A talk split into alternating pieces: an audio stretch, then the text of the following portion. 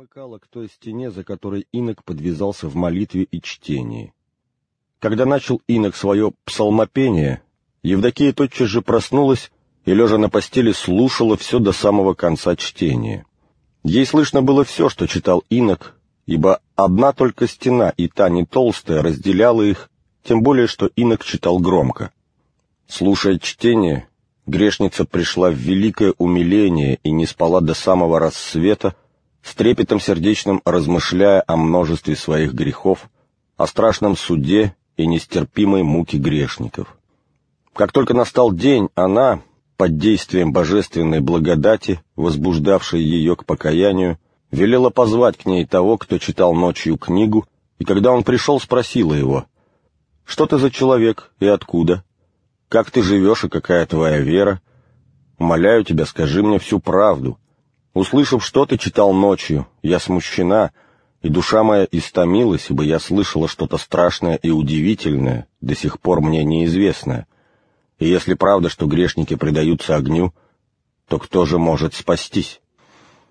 Блаженный Герман сказал ей, «Госпожа, какой же ты веры, если ты никогда не слыхала о страшном суде Божием и не понимаешь значения читанных мною слов?» «По своему отечеству и по вере, — сказала Евдокия, — я самарянка. Богатство мое безмерно, и меня особенно смущает и устрашает то горе и тот вечный и неугасимый огонь, которыми угрожает богатым читанная тобой книга. В книгах нашей веры я таких слов никогда не встречала, и поэтому немало встревожилась, услышав что-то новое и неожиданное. Блаженный Герман спросил, есть ли у тебя муж, госпожа? И откуда у тебя безмерное, как ты говоришь, богатство? Законного мужа не имею, ответила она, а богатство мое собрано от многих мужей. И вот если богатые осуждены будут по смерти на такую тяжкую и вечную муку, то какая же мне польза от моего богатства?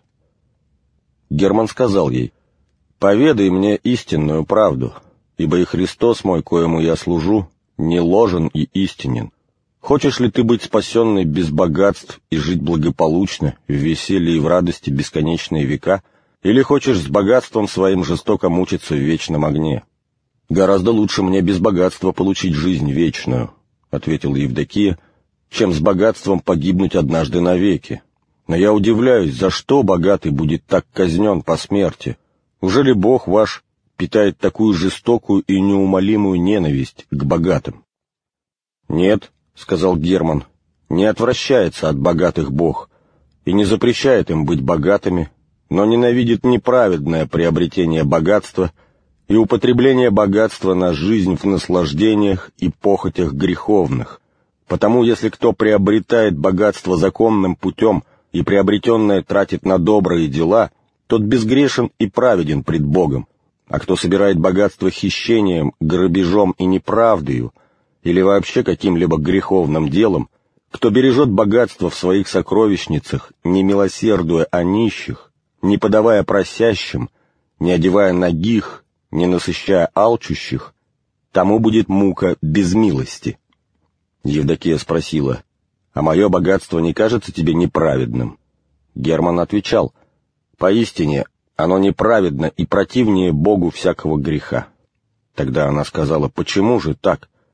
Ведь я многих ногих одела, многих алчущих накормила досыта, а некоторым немного и золотом помогла. Как же ты богатство называешь злом? Госпожа, — сказал Герман, — послушай меня со вниманием. Ведь никто, пойдя в баню мыться, не захочет погрузить свое тело в воду нечистую, мутную, противную и вонючую, но омывается там, где окажется чистая вода. Как же ты можешь некоторыми только делами милосердия очиститься от смрадной и мерзкой скверны греховной, когда ты валяешься в ней добровольно и в то же время презираешь чистую воду Божия милосердия?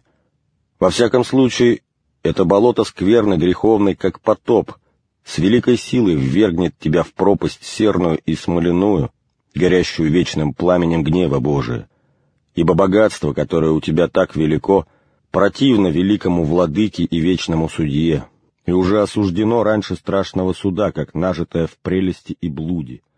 И нисколько тебе не поможет то, что...